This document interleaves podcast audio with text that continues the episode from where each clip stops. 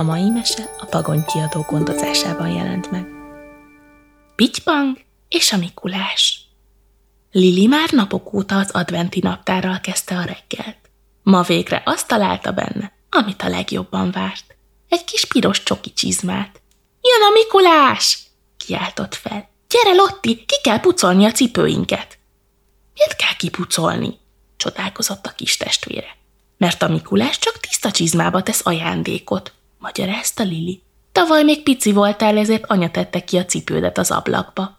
Lili elővette a cipőpucolós dobozt. Lottinak is adott egy rongyot, hogy ki tudja fényesíteni a csizmáját. Pityban közben odahordta a lányoknak az összes cipőt, amit a lakásban talált. Végül szinte ki sem látszottak a kupac mögül. Hát, ti mit csináltok? kérdezte anya meglepetten, amikor meglátta őket. Várjuk a Mikulást, válaszolta Lili.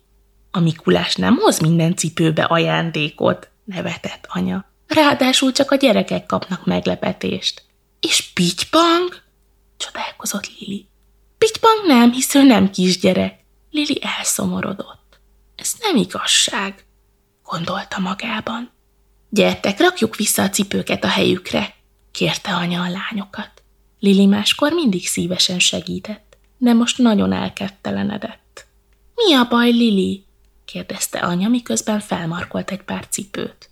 Pitypang is várja a Mikulást, válaszolta Lili. Ezért hozta ide a cipőket.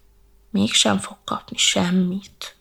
Pitypang csak játszott, mondta kedvesen anya. De tudod mit? Van egy ötletem.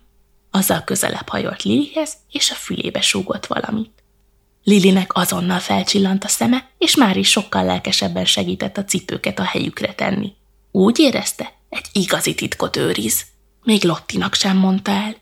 Mikor elkészültek a rendrakással, azonnal leült a rajzos asztalához. Amíg Lili dolgozott, Lotti elvitte apával pitypangot sétálni. Lili lerajzolta pitypangot a Mikulással, majd a képet elrejtette a párnája alá. A terv az volt, hogy este kiteszi az ablakba, hogy a Mikulás lássa. Itt egy kutyus is várja az ajándékot. De aztán úgy döntött, hogy inkább megvárja a Mikulást ébren, és ő maga mutatja meg neki a rajzot. Bebújt az ágyba, de nem hunyta le a szemét. Várni kezdett. Csak várt és várt. Olyan sokáig várt, hogy majdnem lecsukódott a szeme. Ám ekkor végre meglátta az ablakban a Mikulást. Pont úgy nézett ki, mint a mesekönyvekben. Lili kiugrott az ágyból, és kinyitotta az ablakot. Hiába volt tél, egyáltalán nem volt kint hideg. – Szia, Mikulás! – köszönt Lili. – Szia, Lili! – törmögte a Mikulás. – Te még nem alszol? – Megvártalak – felelte büszkén Lili. – Kérdezni szeretnék valamit.